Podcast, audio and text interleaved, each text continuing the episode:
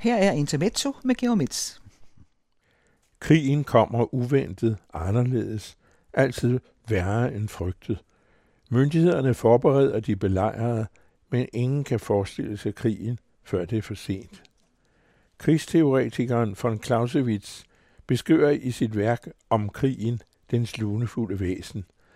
Foruden Clausewitzes udødelige konstatering, krig er fortsættelse af politik, men med andre midler, er krigens art uforudsigeligheden. Bismarck brød sig ikke om generaler og deres usikre håndværk og førte nødig krig, selvom han ikke var blødsøden. Alene i uforudsigeligheden bør menneskeheden fravælge krig. Krig er farlig, siger Clausewitz, som officer vidste han, hvad han talte om. Krig dræber ud over det omfang, det kan være nødvendigt. Aflivning af folk er krigens idé, at tilintetgøre de andres ejendom, dræbe soldater og civile, voldtage og plyndre og tvinge fjenden under ens vilje. Det er krigen. Militær overmagt er en forudsætning, men ikke den eneste. Selv for den effektive krigsmaskine går det galt. Romerne tabte ved Cannae, Napoleon i Rusland, Hitler hele krigen. Tilfældigheder og detaljer spiller soldaterfaget pus efter pus, skaber uforudsigelighedens kaos og afgør resultatet. Som pelikanen, der slår sit skæve vingeslag i tropenatten, og en årlig morgen udløser orkanen Olga i Tyborøn. Generalen taber kasketten, distraheres i det afgørende sekund, udsteder en dum ordre og taber slaget. Krigen er alle tilfældigheders moder. Ingen bør stole på militærets vurderinger af kampens udfald. Hvis russerne våger at angribe NATO, bliver de slået til plukfisk, siger en tidligere stor mand i avisen. Fjenden på sin side bemærker, at herforhenværende ved musikken mener, at de bliver slået til plukfisk. Det er ikke fjendens ambition. Fjenden handler, så risikoen for at ende som en gammel dansk egnsret minimeres. I hvert fald foretager fjenden sig ikke noget, der under de givende forudsætninger er rationalet i spådommen. Teorien om russernes vej mod plukfisk kan man derfor længe før den helt store krig er begyndt stryge af menuen. Fjenden tager givetvis andre midler i anvendelse, ting og sager, der kommer bag på folk med mere omløb i hovedet. Enhver autoritativt opstavlet udtalelse om fjenden og krigens væsen kan være et våben i den gale hånd.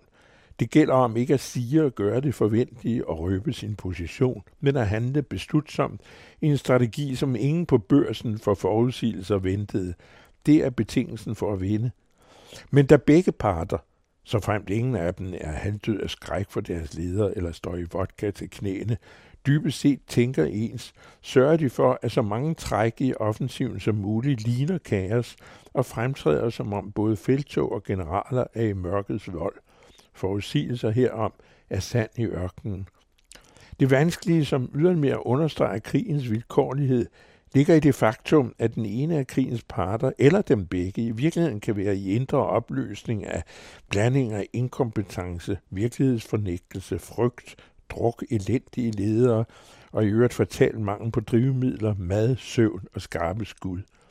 I krigshistorien mødes parterne ofte på slagmarken i syndigt rod og leverer det afgørende slag, som ingen general i fornuftens navn burde vinde, men som den sejrende selv og siden følgeagtige historikere og det sædvanlige nationale hysteri herefter iklæder mytisk mod, klarsyn og selvforglemmende fædrelandshengivenhed. Synet af krigsskuepladsen, hvor unge mennesker er splittet ad i blodige stumper og stykker, glemmes og ophøjes til ærens mark.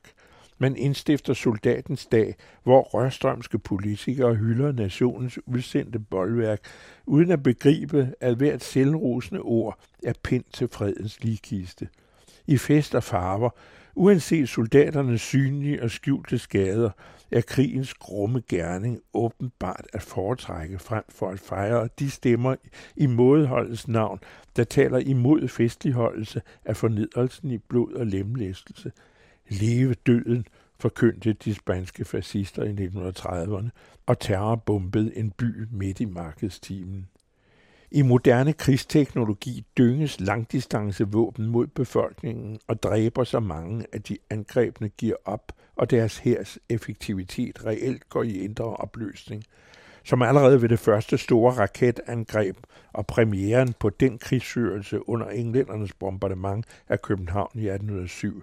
Efter tre dage, hvor den senere Frederik den sjette reddede æren, var befolkningen flad og heltemodet for en stund aflyst.